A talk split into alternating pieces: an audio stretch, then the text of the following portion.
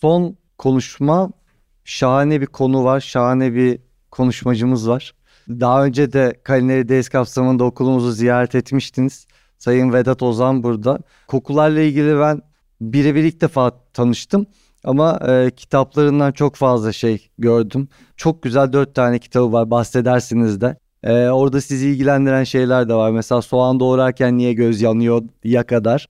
Bir sürü şey var. Çok derin bir konu. Çok uzatmayayım, sözü size vereyim. Çok teşekkürler geldiğiniz için. Teşekkür ederim. Benim sesim duyuluyor mu? Şu boyutta. Evet, okey, tamam. Peki, benim konum koku. Ve koku çok şanssız bir konu aslında. Neden çok şanssız bir konu? Çünkü mesela İngilizce'de 9 tane falan kelime var ayrı ayrı. Smell, odor, stink, fragrance falan gibi. Biz bunların hepsini tek bir kelimeyle karşılarız. Türkçe'de koku demişiz. Bu yetmemiş gibi bir de koku bir duyu olmasına rağmen o duyuya hitap eden ürüne de koku ismini vermişiz. Yani yeni bir koku aldım. Kokum güzel mi, bakar mısın, çok mu koku sıktım, burnumun direği kırıldı falan gibi. Ya parfüm kelimesine de koku demişiz.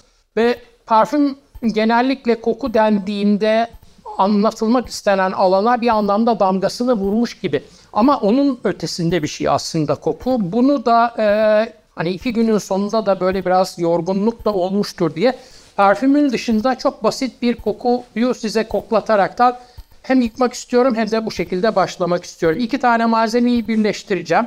Bir tanesi izovalerik asit. Şu kabın içinde birleştirip sonra kağıtlara emdirip size şey yapacağım. Koklamanızı isteyeceğim. Rastgele koyuyorum. Sadece bir şey, çünkü burada sadece bir izlenim yaratmak önemli. Yani böyle hassas bir takım ölçümler ve tartımlar yapmam gerekmiyor. Diğeri de butyrik asit. Butyrik asit pek çok şeyin içinde var. Doğal olarak da vücutsal bir takım atıklarımızın içinde yer alıyor. Dolayısıyla hani böyle bir peynir kokusu geldi, burnuma küslük gibi koktu falan denir. O butyrik asitten sebep oluyor. Bunu dememden anlayacağınız üzere de bir peynir kokusuna gidiyoruz biz. Emilia Romagna bölgesinden İtalya. Biliyor muyuz bölgeyi? Parma kentine gittik. Bir peynir deposuna soktular bizi. 36 ay beklemiş böyle tekerlekler var yanımızda. Ve o tekerleklerden yayılan koku. Şöyle nasıl acaba bunu? Ve her sıraya bir 2 tane verirsek elden ele dolaştırılarak belki koklanabilir. Uzaktan lütfen sallayın. Çok kuvvetli bir koku geçiyor. Herhangi bir şey amaçlamıyoruz, sadece parfümün dışında da kokuyla ilgili özellikle midemizi ilgilendiren bir alan olduğunu sadece altını çizmek istiyoruz. Çünkü parfüm yaşamsal değil ama beslenmede koku yaşamsal bir öneme sahip. Geliyor mu parmesan peyniri? Hafif ekşi, evet. Tam kesildiği anı düşünürseniz, hele böyle şov olsun diye yatay falan kesilirken. Daha sonrasında burayı çok iyi havalandırmak gerekecek yalnız. Çok kokar çünkü yani. Evet. Pişirme bizim hayatımızın içine gireli, yani insan türünün hayatının içine gireli yaklaşık 1,5 milyon yıl falan olduğundan bahsediliyor. Ancak bunlar tabii böyle keyfek eder arizi pişirmeler. Sistemli bir şekilde pişirmenin insan hayatının içine girmesi 250 bin yıllık falan. Tabii pişirme dediğimiz zaman sadece ateş ve pişecek malzeme ile karşı karşıya kalmaktan kapkaçağa geçiş diye de bir dönem var. Dolayısıyla ilk başlardaki pişirmeler sadece ateşin üzerine tutma veya onun tütsüsünden istifade etmek şeklinde gelişiyorlar.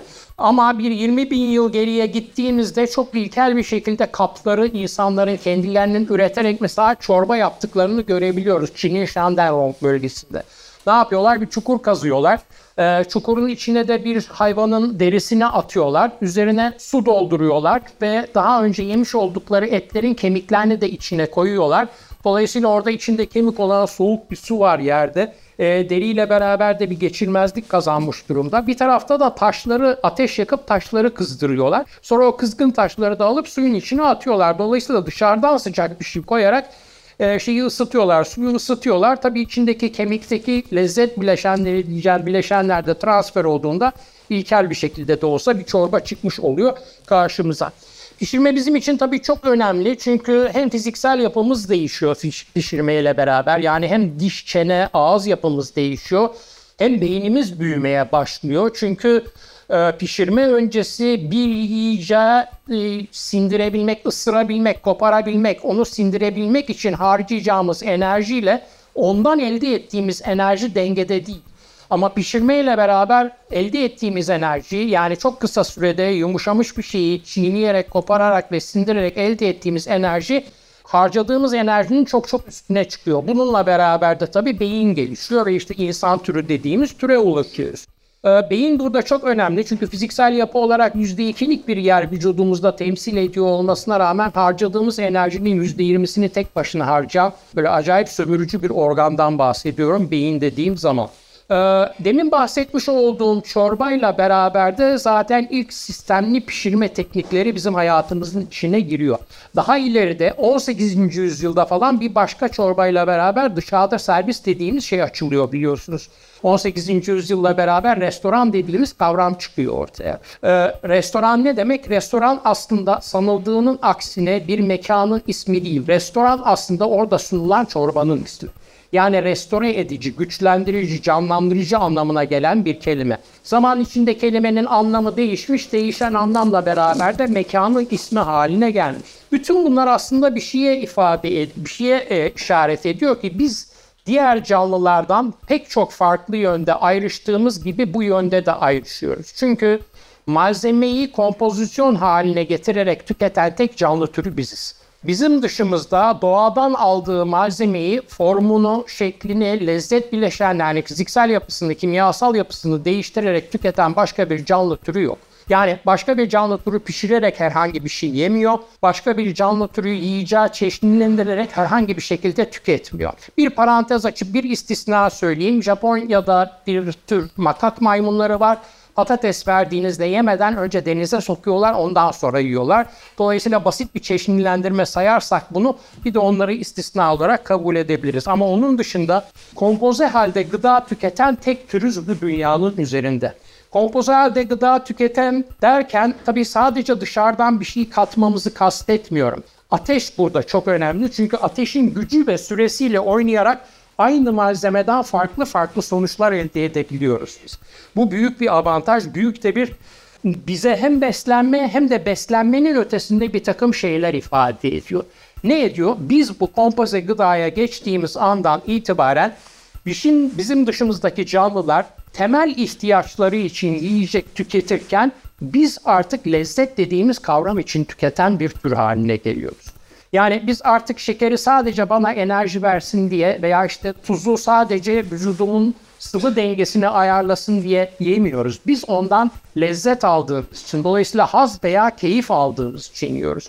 Hatta bir iddiaya göre evrimin bu kadar ilerleyebilmesinin sebeplerinden bir tanesi de insanın lezzet üzerinden beslenmeyi formüle etmesi ki dediğim gibi diğer hiçbir canlı türünde buna rastlayamıyoruz. Bunu nasıl sağlıyoruz? Yani haz dediğimiz şeye, lezzet dediğimiz şeye nasıl ulaşıyoruz? Buna tabii duyularımız aracılığıyla ulaşıyoruz biz. Aristo'dan beri de 5 tane temel duyudan bahsediliyor biliyorsunuz. 3 tanesi fiziksel, dokunma, görme ve işitme fiziksel duyular. 2 tanesi de kimyasal, tat ve koku duyuları. Tat duyusunun devreye girdiği her yerde zaten koku duyusuyla koordineli çalışmak zorunda. Çünkü biz ikisinin birlikteliğiyle algılıyoruz ilginçe. Önce bir tanımlama yapıyoruz. Tanımlama bize bir güvenlik sinyali veriyor. O güvenlik sinyaline kani olduktan sonra da lezzet veya haz dediğimiz bir başka yolculuğun peşine düşüyoruz. İşte o iki son yolculuğu yapan tek canlı türü biz insanlarız. Tat dediğimiz zaman bir temel duyudan bahsediyoruz. Şimdi tabii günlük hayatta kullandığımız tat kelimesini unutalım. Çünkü o doğru bir kelime değil. Ne demek istiyorum? Bizim tat kelimesine yüklemiş olduğumuz kültürel anlam, tat duyumuzun biyolojik karşılığının çok ötesinde bir anlam. Yani biz ne diyoruz? Çilek tadı diyoruz, etin tadını beğendim diyoruz. İşte çok tatlı bir şey, çok tadı güzel bir kadayıf yedim falan diyoruz. Halbuki temel tatlara baktığımız zaman acı, tatlı, tuzlu, ekşi ve umami. 5 temel tadın dışında bir temel tat yok bizim hayatımızın dışında. Dolayısıyla her ne kadar lisan olarak söylüyor olsak da çilek tadı diye bir tat mevcut değil. Çilek lezzeti diye bir şey var. Fakat biz ve bütün batı dilleri de böyle bu arada. Biz derken sadece Türkçe üzerinden konuşmuyorum. Yani taste, esmak, bu ne derseniz, hangi lisanda söylerseniz. Bütün bu yeme içme eylemini oluşturan pek çok duyudan sadece bir tanesinin üzerine yıkmış durumdayız. Tabii ki tat duyusu önemsiz demek istemiyorum. 5 tane çok önemli kulvarda sinyal veriyor. 5 tane çok önemli kulvarda sinyal veriyor olması da bizim için aslında yaşamsal. Yani hazın daha öncesinde bizim için yaşamsal bir takım sinyaller alıyoruz biz tat duyumuzda. Çok kısa bakalım tat duyusunun kulvarlarına isterseniz. Türkçe'de lisanla ilgili pek çok problem yaşıyoruz. Zaten tat duyusu dediğimiz duyunun ilk kulvarına baktığımızda da bu problem çıkıyor hemen karşımıza, tatlı kelimesiyle. Şimdi duyunun ismi tat, kulvarlardan bir tanesinin isminde tat var. Diğerlerinde tat yok mu? Tuzda yok mu? Acıda yok mu? Hepsinde var tabii ama işte bir lisan problemi bizi şaşırtabiliyor. Tatlı bizim doğduğumuz andan itibaren, ki biz daha doğmadan önce tat duyumuzla tanışıyoruz. Yani plazenta sıvısının içindeyken faaliyete geçen duyularımızdan bir tanesi bizim tat duyumuz. Tatlı bizim için olumlu duyulardan bir tanesi. Biz doğduğumuz anda bir takım temel tatları bizim için iyi, bir takım temel tatları da bizim için kötü kabul ediyoruz. Tatlı bizim için iyi kabul ettiğimiz tatların başında geliyor. Neden? Çünkü bir kere bize enerji veriyor. Üstelik tatlı dediğimiz şey, şeker dediğimiz bir kavrama işaret ediyor ki şeker de bir şemsiye tanım aslında, biliyorsunuz. Çünkü bizim hayatımızın içinde bir tane şeker yok, birden fazla şeker var. Ne var? Fruktoz var, glikoz var, süproz var, laktoz var, maltoz var. Bunların hepsi farklı farklı şekerler. Bunların hepsini bir şemsiye tanım altında toplamışız ve şeker diye hitap ediyoruz. Bunların teknik olarak birbirinden farklılıkları da var. Mesela fruktoz dediğimiz ve daha çok meyvelerin içinde bulunan veya süprozu parçaladığımız zaman açığa çıkan şekerlilik hissi veren molekül soğukta çok daha iyi işlev görüyor. Yani şöyle söyleyebilirim. Lezzet, tatlılık algısı olarak sükrozu 5 derecenin altında 50 birim hissediyorsak fruktozu 150 birim hissedebiliyoruz. Bu da ne demek? 1/3 daha az koyabiliyoruz. Yine aynı tatlılığa erişebiliyoruz. Dolayısıyla şeker bir şemsiye kavram, fakat altındaki temel şekerlerin ne olduğunu da bilmek bizim aslında bir kompozisyon yaparken işimize yarayacak olan şeylerden bir tanesi. Şeker sadece bize enerji vermiyor, aynı zamanda beynimizin ödül merkezini de besliyor. Dolayısıyla şeker yediğimiz zaman biz hoş bir duyguya da kapılıyoruz. Buzul sonrası zamanlarda çıkmış aslında bu ortaya. Yani karbonhidratlara ulaşımın çok zor olduğu dönemler bu dönemler. Dolayısıyla bizim büyük büyük atalarımız içinde şeker ihtiva etmesi muhtemel bir yiyecek bulduğunda, ben buna bir daha ne zaman rastlarım belli olmaz, bulduğum zaman bunu hiç değilse yiyebildiğim kadar yiyeyim diye üzerine gitmiş. Biz de hala o genetik mirasla beraber şekerlere karşı büyük bir yönelim gösteriyoruz. Şekeri biliyorsunuz olduğu gibi de depolayamıyoruz, dönüştürüyoruz, yağa dönüştürüyoruz. Dolayısıyla ileriki enerji ihtiyacımızı da karşılayabilir bir hale getiriyoruz. Tabii çok hareket etmemiz lazım ve bizim atamız kadar az şekerle karşılaşmamız lazım. Bugün bu halimizle çok şeker yersek sonuçları farklı olabiliyor. Bir başka temel tat kulvarı bizim hayatımızın içinde ekşi. Yeni doğmuş bir bebeğin ağzına limonu damlattığınızda hemen yüzü buruşuyor ve tükürmeye çalışıyor. Çünkü ekşi aslında bizim kabul etmek istediğimiz temel tatlardan bir tanesi değil. Ekşiyle ilgili ilk başta da şunu bilmemiz lazım. Ekşi çok öznel bir kavram. Dolayısıyla ekşinin direkt karşılığını, nesnel bir karşılığını verebilmek için asidite üzerinden onu ifade etmek durumundayız. pH değeri 7'nin altında olan şeyler bizim için ekşi sınıfının içine giren şeyler, ama hepimizin tabii ekşi algısı farklı olduğundan nesnel değerlendirmeler burada biraz daha fazla önem kazanıyor. Ekşileri biz reddediyor olmamıza rağmen doğuştan itibaren, yani bebek ağzından tükürüyor olmasına rağmen hayatımızın içinde ekşi şeyler yok mu? Var tabii. Yani salataya bile limon sıkıyoruz, değil mi? Ama salataya limon sıktığımızda ne yapıyoruz? Aslında ekşi olduğu gibi yemiyoruz, seyrelterek yiyoruz. Biz hep seyreltme dediğimizde sıvıyı sıvı içinde seyreltmeyi anlıyoruz, ama salatayla da limonu seyreltmek mümkün veya salatayla sirkeyi de seyreltmek mümkün. Dolayısıyla ekşiler bizim seyrelterek hayatımızın içine sokabildiğimiz temel tatlar aynı. Ancak şeyde böyle bir şey yoktu. Tatlıda böyle bir şey yoktu. Yani şekeri olduğu gibi kaşık kaşıkla yiyebiliyorduk, ama ekşide böyle bir şeyle rezervle yaklaşıyoruz. Tuzlu yine çok bizim için çok makbul, çok iyi bir temel tat. Bir kere proteinlerin varlığına işaret ediyor. Sinir ve kas işlevselliğinde faydası var. Sıvı dengemizi düzenliyor. Onun ötesinde biz insan türüne özel olarak biz tuzluluğun koruyucu ve saklayıcı özelliklerinden de istifade etmişiz.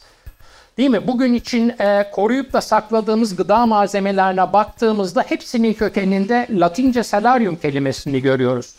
Salça, sos, sosis, salam, salata, bütün bunlar hepsi tuz kelimesinden gelen şeyler. Dolayısıyla bizim için çok kıymetli, çok da böyle kolay bulunabilen, bugünkü zamanları düşünmezseniz geçmiş zamanlarda çok da kolay ulaşılabilen bir temel tat olmadığı için de zamanında zenginlik sebebi olan, yani koskoca Venedik dediğimiz bir dükalığı zengin eden bir şey, bir ticaretin de sebebi olmuş. Hatta şunu da söyleyeyim, Roma İmparatorluğu'nda sefere çıkan lejyon diye asker grupları vardır biliyorsunuz. Roma İmparatorluğu'nda sefere çıkan lejyon gruplarına gittikleri seferin uzaklık mesafesi ve zorluk oranıyla bağlantılı olarak birer kese tuz verin dedi. Yani çok uzak bir yere gidiyorsunuz ve çok zorlu bir sefere çıkıyorsanız sizin keseniz biraz büyük olurdu. Kolay bir sefere çıkıyorsanız sizin keseniz biraz küçük olurdu. İşte salarium kelimesi ve o herkesin hak ettiğine göre tuz verilmesi olayı bugün İngilizce'de kullanılan salary kelimesini, yani maaş kelimesinin de kökenini oluşturuyor. Bu kadar kıymetli bir malzemeden bahsediyoruz aslında tuz dediğimiz zaman. Dördüncü temel kulvarda acı çıkıyor karşımıza. Acı da gene Türkçe'de çok büyük bir problem yaşıyoruz. Çünkü acı bizim bağlamına göre sarf ettiğimiz bir kelime.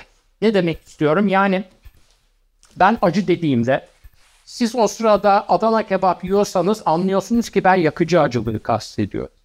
Acılı kebabı yerken ben size dönüp bir de grapefruit uzatıp gene acı dediğimde bu sefer anlıyorsunuz ki bitter acılığı kastediyorum. Problem şu aslında, bitter kelimesinin Türkçe bir karşılığı olmaması. Çünkü temel tat kulvarı olan bitter acılık. Yakıcı acılık bir temel tat kulvarı değil, bir başka kimya duygusal uyaran. Bitter acılık aynı ekşilik gibi, hatta ekşilikten de daha da güçlü olarak bizim doğuştan reddettiğimiz bir temel tat. Bitter acı olan şeyler bizim için %100 zehirlidir diye bir ön yargımız var bizim. Yeni doğmuş bebek, hep yeni doğmuş bebek örneği veriyorum farkındaysanız. Yeni doğmuş bebeğin ağzına damlattığınızda bitter acı bir sıvıyı hemen gözlerini kapatıyor, burnunu kısıyor ve ağzından şeyi tükürmeye çalışıyor. Ne yapıyor? Bütün yüz böyle küçülüyor. Bütün girişler kapanıyor aslında, savunmaya geçmiş oluyor. Aynı yüz tepkisini aynı amaçla yaptığımız bir başka eylemde de aslında veriyoruz biz. İğrenme dediğimiz şeyde de bitter acılara vermiş olduğumuz tepkinin aynısını veriyoruz. Çünkü mantık aynı. Orada da savunmaya geçiyoruz. Bizim için yararlı olmayacak bir şey geliyor. Buna karşı bir şekilde kendimi kapatmam lazım diye düşünüyoruz. Ancak bitter acılık zaman içinde bitter acılık içeren bir takım malzemenin bizim için bırakın zararlı veya zehirli olmayı tam tersine yararlı olabileceğini fark ettiğimiz için yaşadığımız süre içinde öğrenerek sevdiğimiz bir temel tat kuralı haline geliyor. Bu böyle olmasaydı, yani biz bitter acılıkları da dönem içinde, yaşadığımız süre içinde veya yanımızdakilerin yönlendirmeleriyle bir şekilde sevmeyi öğrenmiş olmasaydık bugün kahve içemezdik, zeytin yiyemezdik, salata yiyemezdik, sebze yiyemezdik. Bütün bunların hepsi bitter acı komponentler içeriyorlar çünkü. Hatta bitter acılara daha da hassas olunan dönemler var. Mesela hamileliğin ilk 3 ayında normalde kabullenilebilecek bir bitter acılığı kadın kabullenemiyor. Çünkü iki kişilik bir defans yapmak durumunda. Dolayısıyla bitter acılık bizim hayatımızın içinde yavaş yavaş adapte olarak öğrendiğimiz bir farklılığa işaret ediyor. Yakıcı acılık ne? Yakıcı acılık bir temel tat kulvarı değil. Aslında yakıcı acılık diye bir şey de yok. Yani biz yandığımızı zannediyoruz. Gerçekte yanmıyoruz. Elimizi ateşe soktuğumuzda yandığımız duygusunu bizde uyandıran reseptörler yakıcı acı bir şey yediğimizde de yanlışlıkla uyarılıyorlar. Ama biz fiziksel bir yanmaya uğramıyoruz. Fiziksel bir yanmaya uğramış olsaydık ne olurdu? Elimizi ateşe sokup çıkarttığımızda ne oluyor? Bir fiziksel iz kalıyor değil mi? Orada yanık izi kalıyor. Halbuki kırmızı biberi yediğimizde belki bir 5-10 dakika dilimiz biraz kabarıyor ama 10 dakika sonra hiç izimiz, hiçbir şey kalmıyor. İkincisi, yakıcı acılığı algılayan reseptörler, ki her malzemenin içindeki yakıcı acılık aynı değil. Mesela kapsaisin var kırmızı biberin içinde, gingerol var zencefilin içinde. Bunları algılayan farklı reseptörler var. Bu reseptörler bütün vücudumuza yayılmış oldukları için elimizi ateşe soktuğumuzda sadece elimiz yanarken yakıcı acı bir şey yediğimizde sadece ağzımızla sınırlı kalmıyoruz. Ne oluyor? Ertesi gün tuvalete gittiğimizde de tamamen ters bir bölgede cayır cayır yanmayı gene hissedebiliyoruz. Çünkü vücudumuzdan atığı atarken o bölgede de bizim TRPV1 veya TRPV1 dediğimiz reseptörler var. Dolayısıyla yanma orada da devam edebilir. Geliyoruz 5. temel tada. 5. temel tat aslında anlaşılması en zor olan temel tat, yani umami. Genellikle yeme içme dünyasının profesyonelleriyle konuştuğum zaman umami nedir diye ne düşünüyorsunuz umami nedir diye sorduğum zaman bana söylenen umami bütün temel tatların toplamıdır diye. Yani 4 tat saydık ya, o 4 tadın toplamının umami olduğu söyleniyor. Tabii böyle olsaydı umami için temel tatların toplamı derdik, umami demezdik. Yani değil mi? Dolayısıyla umami aslında bunlardan çok farklı bir şey. Direkt olarak yiyeceğin içinde proteinin varlığına işaret eden temel tat bileşeni aslında umami. Binlerce yıldır bizim hayatımızın içinde var. Yani internete girip de 1908 yılında Profesör Kikunae Ikeda diye bir Japon profesör keşfetti demesine aldırmayın. O sadece ismini koydu. Binlerce yıldır çünkü bizim hayatımızın içinde vardı. Çünkü beklemiş peynirler, parmesan peyniri, Trakya eski kaşar peyniri, Roquefort peyniri, salça, et suyu, soya, balıklar, uskumru falan gibi dirençli, suyun tersine gidebilen balıklar.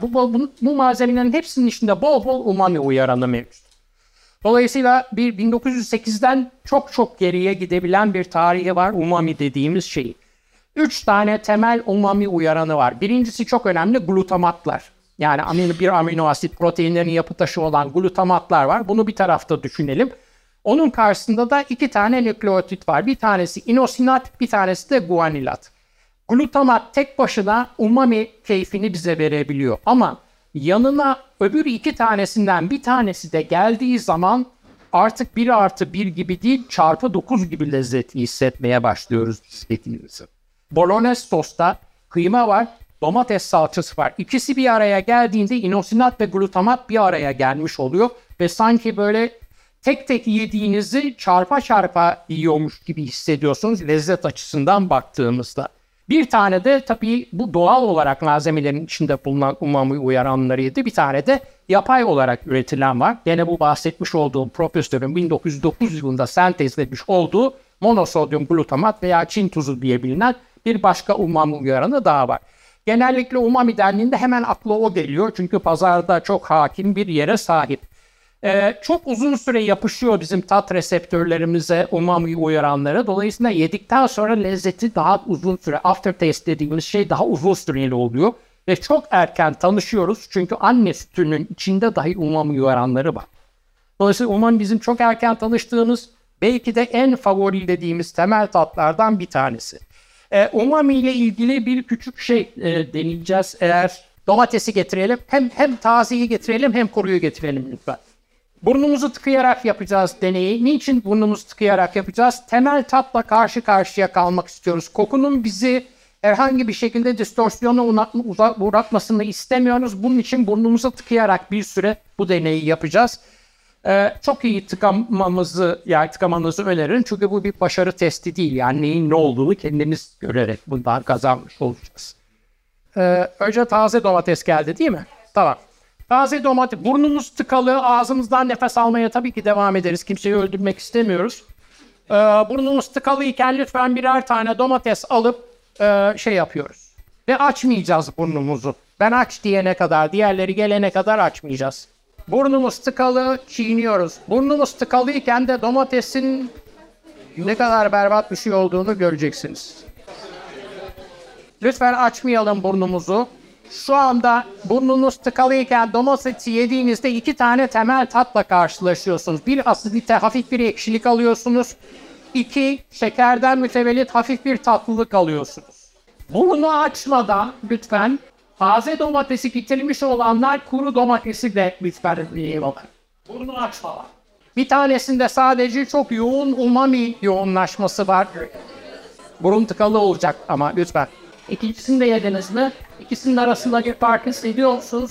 Hafif tuzluya benzer bir şey geliyor değil mi şimdi ağzınıza? İşte o umami. Yani en net açıklaması budur umami'nin zaten. Taze domatesin içinde de aslında umami uyaranı var. Fakat kuru domatesteki umami uyaranı miktarı taze domatesin içindekinin 6 misli falan daha fazla. Bunun için zaten böyle denetiyorum size ki aradaki farkı görün, net olarak umami nedir anlayın diye yersiniz. Salşayla başladığınız zaman yemeğe 1-0 galip başlıyorsunuz zaten ki yani Türk mutfağı dediğimiz mutfakta önce soğanı kavur, ondan sonra salçayı koy, ondan sonra ne koyarsan koy. Zaten yani lezzetli olmama ihtimali neredeyse yok gibi bir şey. Dolayısıyla bütün mutfaklarda bir umami uyaranı var. Yani Asya'dan Avrupa'ya hangi ülkeye giderseniz gidin umaminin ne olduğu bilinmeden önce de umami uyaranları kompozisyonların içine bir şekilde dahil ediliyordu. Çünkü haz kapılarını bize açan bir şey. Peki bitti mi? Herkes gördü mü umaminin ne olduğunu? Duyumsadınız değil mi? Tamam. Peki 5 temel tat anlattık. Bu 5 temel tat bize yediğimizin veya içtiğimizin ne olduğunun ismini söyletmeye yeterli mi? Tanımlama yapmamız için yeterli mi? Tanımlamanın devamında haz gelecek çünkü. Yani sadece tuzluluk üzerinden yemiş olduğunuzun ne olduğunun ismini söyleyebilir misiniz? Aynı tuzlulukta yüzlerce farklı yiyecek tüketebildiğinizi unutmayın. Yani farklı farklı krakerler, burnunuz tıkalı, sadece tuzluluk değerlendiriyorsunuz. Söyleyebilir misiniz? Veya ne bileyim yarım kilo süte 2 çorba kaşığı şekerle muhallebi yaptınız. Gene yarım kilo süte 2 çorba kaşığı şeker koyarak bu sefer sütlaç yaptınız. Temel tat açısından baktığımızda değerlendirmemiz gereken şey sadece 2 çorba kaşığı şeker. Onda da var, onda da var. Dolayısıyla bizim için ayrıştırıcı bir özellik vermiyor. İsmi geri çağırmamızın sebebi olmuyor. İsmi geri çağırmamızın sebebi olan ve bize o haz ve keyfin kapılarını açan diğer kimyasal duyumuz yani koku duyusu. Koku duyusu çok problemli bir duyu. Yani konuşurken çok problemli bir duyu. Çünkü diğer duyuların aksine koku duyusunun bir lisanı yok. Yani koku kendisine ait kelimeler barındırmayan bir duyu. Biz kokuları tarif ederken farkında olmadan hep diğer duyulardan ödünç alınmış kelimeler kullanarak tarif ediyoruz. Mesela diyoruz ki işte çok çok yumuşak bir koku diyoruz. Yumuşak aslında dokunma duyumuzla ilgili bir şey. Veya çok tatlı kokuyor diyoruz. Tatlı daha demin bahsettik, temel tat duyumuzla ilgili bir şey. Bu ödünç almalar yetmediği zaman da benzetmeler yaparak durumu idare etmeye çalışıyoruz. Ne diyoruz? Yağmur sonrası toprak gibi kokuyor. Yeni kesilmiş çimen gibi kokuyor. Kirli çorap gibi kokuyor vesaire. Neyse, bir takım benzetmelerle tarif etmeye çalışıyoruz. Çünkü koku duyusunun bir lisanı yok. Bütün duyular içinde dilsiz olan tek duyu. Bundan sebebi de zaten hakkında çok az şey biliyoruz. Yani günde o kadar çok kere başvurduğumuz bir duyu ki normal bir hayat yaşayan bir insan günde 23.000-23.500 kere koklama yapıyor. Her nefes aldığımızda çünkü kokluyor. Teknik olarak moleküller gelip burnumuzun içindeki reseptörlerle buluşuyorlar. Dolayısıyla aslında bizim en yaşamsal işlevimizle eşleşmiş bir duyudan bahsediyoruz. Koku duyusu dediğimiz zaman. İnsanlara gidip ben kaç tane görme organınız var dediğimde hemen 2 gözüm var diye herkes söylüyor. Kaç işitme organınız var dediğimde 2 tane kulağım var diye herkes söylüyor. Kaç koklama organınız var dediğimde 1 burun diyorlar ve şunu unutuyorlar ki sabah yüzünüzü yıkadıktan sonra aynaya bakarken başınızı şöyle hafif geriye atsanız onun altında da 2 tane delik var. Dolayısıyla aynı 2 göz ve 2 kulak gibi 2 burun deliği de bize uyarı kaynağının yönü ve yoğunluğu hakkında bilgi veriyor. Bunlar çok temel bir takım şeyler fakat bu temel şeyleri çok fazla bilebilmek durumunda değiliz biz üzerine çok fazla konuşmadığımız için. Biz doğduğumuzda iyi tat kötü tat var demiştim temel tatlarda. Yani bitteri ve ekşiyi reddediyoruz. Diğerlerini sorgusuz sualsiz kabulleniyoruz. Koku duyusunda böyle verili bir bilgiyle doğmuyoruz. Bizim için iyi koku, kötü koku, güzel koku, çirkin koku hiçbir şey yok doğduğumuzda. Her şey beyaz bir sayfa. Yeni doğmuş bebeğin en istemediğiniz koku nedir? Dışkı kokmak kimse istemez değil mi? Yeni doğmuş bebeğin altını açıyorsunuz. Hiçbir şikayet yok. Gülücükler saçıyor biliriz. Tuvalet eğitimini verene kadar dışkı kokusu bebek için kötü bir koku değil. Dolayısıyla biz sonradan iyileri, kötüleri, o etiketleri sonra takıyoruz. Ama bizim için doğduğumuzda 2 tane çok önemli şey var kokuyla ilgili. Bir, Yeni karşılaştığımız bir kokuda hep iki adım geriye kaçıyoruz çünkü onunla ilgili herhangi bir güvenlik sınaması yapmış değiliz. İkincisi, alışık olduğumuz değerlerin üzerinde çok güçlü gelen bir koku varsa gene iki adım geriye sıçrıyoruz. Çünkü olağanüstü güçlü bir koku, olağanüstü bir durumun varlığına işaret ediyor. O var durumda bizim hayrımıza mıdır, şerrimize midir bilmediğimiz için ne olur ne olmaz deyip iki adım geriye gidiyoruz. Dolayısıyla yeni kokulardan hoşlanmıyoruz, güçlü kokulardan aslında hoşlanmıyoruz. Bu kadar çok sayıda işlem yaptığımız bir duyu, 23.000-23.500 kere işlem yaptığımız bir duyunun bilinç düzeyinde bu kadar çok kullanıldığının da farkında değiliz bu arada. Yani hiçbirimiz bu kadar çok sayıda koklama yaptığımızı bilmiyoruz. Çünkü adaptasyon, uyum sağlamak dediğimiz bir prensip var bizim hayatımızın içinde. Biz bir kokuya bir 10-15 dakika maruz kaldıktan sonra o koku ortamda mevcut dahi olsa beynimiz artık onun varlığını değerlendirmeyi bırakıyor. Yani sanki bize artık hiç koku yokmuş gibi geliyor. Mutfaktasınız, çalışıyorsunuz. Bir şeyler pişiyor, içeride bir koku var. Yarım saat sonra siz içerideki kokunun farkında değilsiniz. Dışarıdan birisi içeri girdiğinde kapıyı kapatıp dışarı kaçası gelebiliyor mesela. Neden? Siz çünkü ona adapte olmuş durumdasınız. Bunlar bizim beslenme sistematiğimizi de etkiliyorlar. Anlatacağım nasıl etkilediklerini. Koku duyusuyla ilgili bilmediğimiz bir şey daha var. Biz kokuları sadece dışarıdan ve burnumuzla aldığımızı zannediyoruz. Bu toplantının bağlamında aslında daha da önemli bir kanal daha var. Dışarıdan aldığımız, yani burnumuzla aldığımız koku ortonazal patika dediğimiz patika üzerinden giderken bir de retronazal patika var. O da damak üzerinden çalışarak gidiyor. İkisini birbirinden ayrıştırmak için dışarıdan gelenin ismine koku, içeriden gelenin ismine de aroma diyoruz. Aroma dediğimde genellikle yiyeceğe dışarıdan ilave edilen bir şeymiş gibi anlaşılıyor ama öyle değil.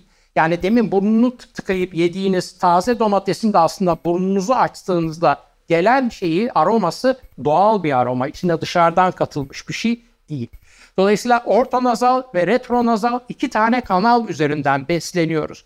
Retronazal, yani o damak üzerinden gelen koku molekülleri bizim demin o tat duyusunun yeterli kalmadığı, yiyeceğin ismini geri çağırıp telaffuz etme imkanını veren duyusal uyarıcımız oluyor. Yani biz yiyeceği aslında kokusu üzerinden tanımlıyoruz.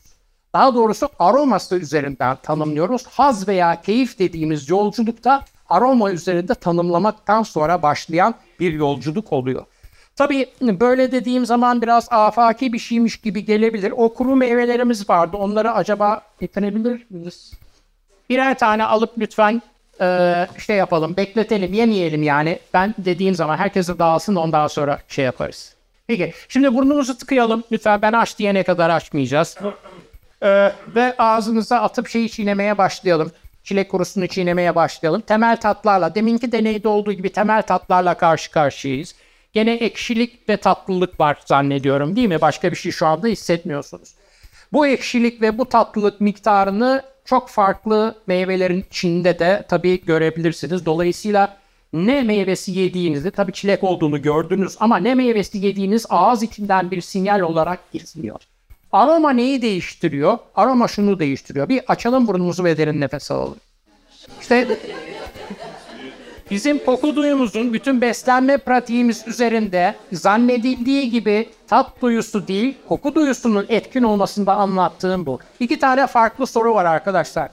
Tat duyusunun cevap verdiği soru şu: yiyeyim mi yemeyeyim mi? Yani bitter acı yeme, ekşi yeme. Tat duyusu yiyeyim mi yemeyeyim mi cevap veriyor. Koku duyusu ne yiyorum ben onun cevabını veriyor. İkisi hep birlikte ve koordineli çalışıyorlar. Hakim duyu bizim beslenme pratiğimizde koku duyusu olduğu için demin bahsetmiş olduğum iki prensip de koku duyusunda geçerli. Birincisi, ne demiştim? Kuvvetli kokuları duyumsadığımızda biz hep iki adım geri kaçıyoruz demiştim. Yediklerimize, içtiklerimize bakarsanız kokusu kuvvetli yiyecek ve içecekleri hem lokma ve yudum büyüklüğü hem toplam tüketim miktarı olarak çok daha az tükettiğimizi göreceksiniz.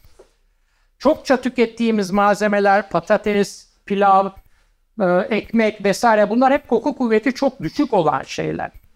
Dolayısıyla yani mesela çok karnınız acıktı, akşam eve gittiniz, bir avuç içi kadar büyüklükte ekmeğin içini bir kere de ağzınıza atıp yiyebilirsiniz. Hani kimse de bakmıyor, tıkıntının bunu ağzıma falan yiyebilirsiniz ama Aynı büyüklükte mesela bir Roquefort peynirini bir kere daha ağzınıza tıkıp yeme imkanınız yok. Aynı para da olsa, daha da ucuz da olsa imkanı yok. Ekonomik bir değerlendirme değil, çünkü duyusal bir değerlendirme. İkincisi, ne demiştik? Uyarı arttıkça, süre geldikçe beynimiz bir yerden sonra onun artık varlığını değerlendirmeyi bırakıyor demiştik. Beslenmede de aynı şekilde çalışıyor bu. Yani yaz günü çok sıcak, yani hani bu şey değilsiniz, Ayaz Ağa falan gibi ayazlı bir yerde değilsiniz. Sıcağın ortasındasınız, terlediniz, yürüyorsunuz. Yolda iki tane kafe gördünüz ve diyorsunuz ki ya ben şuraya girdim, işte ne bileyim bir dondurma söyleyeyim kendime veya buz gibi bir bardak bira alayım, şuradan bir serinleyeyim falan diyorsunuz. O biranın ilk yudumundan aldığınız veya o dondurmanın ilk kaşığından aldığınız hazzı bir daha yakalama imkanınız yok. Gittikçe aldığınız haz düşe düşe devam ediyorsunuz. Saniyede %2,5 değer kaybına uğruyor. Teorik olarak söylenen 4 yudum veya 4 lokma bizim yediğimiz veya içtiğimizden aldığımız maksimum hazzı aslında veriyor. Onun ötesine alışkanlık olarak biz devam ediyoruz. Günlük hayat içinde biz bu duyusal prensibi bilmeden bir takım böyle anadan babadan kalma alışkanlıklarla bu adaptasyon dediğimiz şeyi aşmaya çalışmışız. Ne yapmışız? Eşlikçi dediğimiz bir kavram çıkmış ortaya. Mesela köfte yerken sadece köfte hiçbir zaman yemiyoruz. Yanında ya pilav oluyor, patates oluyor, bezelye oluyor, havuç oluyor, bir şey oluyor yanında köftenin. Hiçbir zaman da yanındaki şeye bakıp da önce köfteyi bitirip sonra yanındakini yemiyoruz. Bir parça ondan, bir parça ondan, bir parça ondan, bir parça ondan yiyoruz. Bilinçsizce yapmaya çalıştığımız aslında o adaptasyon dediğim şeyi mümkün mertebe geciktirir. Dolayısıyla hem aroma kuvveti, ki aroma kuvvetinin de ne olduğunu çok kısa şöyle açıklayayım. Yediğiniz malzemenin kokusunu duyabildiğiniz en küçük miktar o malzemenin koku kuvvetine ilişkin size net bir bilgi veriyor. Ne demek bu? Ben eğer maydanoz yediğimi anlamak için bir avuç maydanoza ihtiyaç duyuyorsam, onun karşılığında tarçın yediğimi anlamak için bir tırnak ucu kadar tarçına ihtiyaç duyuyorsam, tarçının koku kuvveti maydanozun kat be kat üstünde demektir. Zaten kullanım miktarlarınıza baktığınızda da çıkar ortaya bu. Hiçbir zaman bir şeyin içine tarçını, karanfili, koku kuvveti yüksek olan malzemeyi aromatik bitkiler kadar çok, maydanoz kadar, ne bileyim ben dereotu kadar çok koymuyoruz. Dolayısıyla koku kuvveti önemli bir kavram. Şu açıdan da çok önemli, kendinden sonra gelene yol açtığı için de önemli. Çok kuvvetli bir koku kuvveti çok fazla olan bir yiyecekle başladığınızda bir sonra yediğiniz yalan oluyor. Tabakta eşleştirme, tabağın içinde eşleştirme yaparken kuvveti çok fazla olan, koku kuvveti çok fazla olan bir yiyeceğe kuvveti zayıf olan bir yiyecekle eş miktarda koyduğunuz zaman kuvveti zayıf olan hiçbir şekilde hissedilmez hale geliyor. Dolayısıyla hem tüketim hem de kompozisyon aşamalarında koku kuvveti dediğimiz kavramı bir şekilde bilmek lazım ki karşı tarafta maksimum haz dediğimiz şeyi yaratalım. Hazı yaratmak önemli çünkü dediğim gibi biz diğer canlı türlerinden en temelde burada ayrışmışız. Yani lezzet denilen bir şeyin peşinde yemek yiyoruz artık. Karnımız acıktığı için bile yemek yemiyoruz. Bakmayın 3 öğün yemek yediğimize, o koşullandığımız saat aslında 3 öğün yemek. 18. yüzyıldan önce 3 öğün yemek diye de bir şey yok. 2 öğün yemek yiyorlar. 10 bin yıl geriye gittiğinizde ne zaman bulurlarsa o zaman yemek yiyorlar. Dolayısıyla bugünkü alışkanlıklarımızı sanki standart tarihin başından beri olan alışkanlıklarımız gibi düşünmemenizde fayda var. Kompozisyon dediğimde farkındaysanız baştan böyle hafif kelimelere takık bir halim var benim. Etimolojiyi zaten çok seviyorum. Kompozisyon kelimesi de bileşik bir kelime. Kom birlikte, pomerede yerleştirmek anlamına geliyor. Yani birlikte yerleştirmek, kompozisyon yapmak demek anlamına geliyor. Kompozisyon yapan kişiye de ne deniyor? Kompozitör deniyor, değil mi? Kompozitörü biz daha çok herhalde müzik dünyasından biliyoruz. Türkçe karşılığına baktığımızda da kelimenin aslında Farsçadan geldiğini görüyoruz. Yani bastan, bağlanmış birbirine kelimesinden beste kelimesi çıkıyor karşımıza. O besteyi yapan kişiye de ne diyoruz? Bestekar diyoruz, değil mi? Kompozitör veya bestekar notalarla bunu yaptığı zaman ortaya bir şarkı çıkabiliyor veya bir müzik parçası çıkabiliyor. Beethoven gibi bir şey çıkabiliyor mesela. Renklerle de kompozisyon veya beste yapmak mümkün. Mesela Rothko diye bir adam var, renklerle tablolar yapıyor. Sizin yaptığınız iş de aslında kompozitörlük. Siz de bestekarlık yapıyorsunuz. Sadece notaları kullanmıyorsunuz ve renkleri kullanmıyorsunuz. Sizin kullandığınız içerik malzemeyle yenilebilir ve içilebilir şeyleri kullanarak sizler de aslında kompozisyon yapıyorsunuz. Algı dediğimiz şey bir bütün süreç. Yani malzeme temininden başlayıp onu tüketen kimsenin aldığı hazla sonuçlanan bir süreç. Benim şu bir saat içinde özetlemeye çalıştığım tabii ki malzeme temini veya kapkaçak veya pişirme yöntemleri vesaire falan değil. Sadece en son tüketicinin alacağı haz üzerinde belli olan, belki de farkında olmadığınız fakat farkında olmanızın gerekli olduğu bir başka araç, duyularınız yani. Çünkü bir lezzet dediğimiz şeye tek bir şeyle ulaşamıyoruz.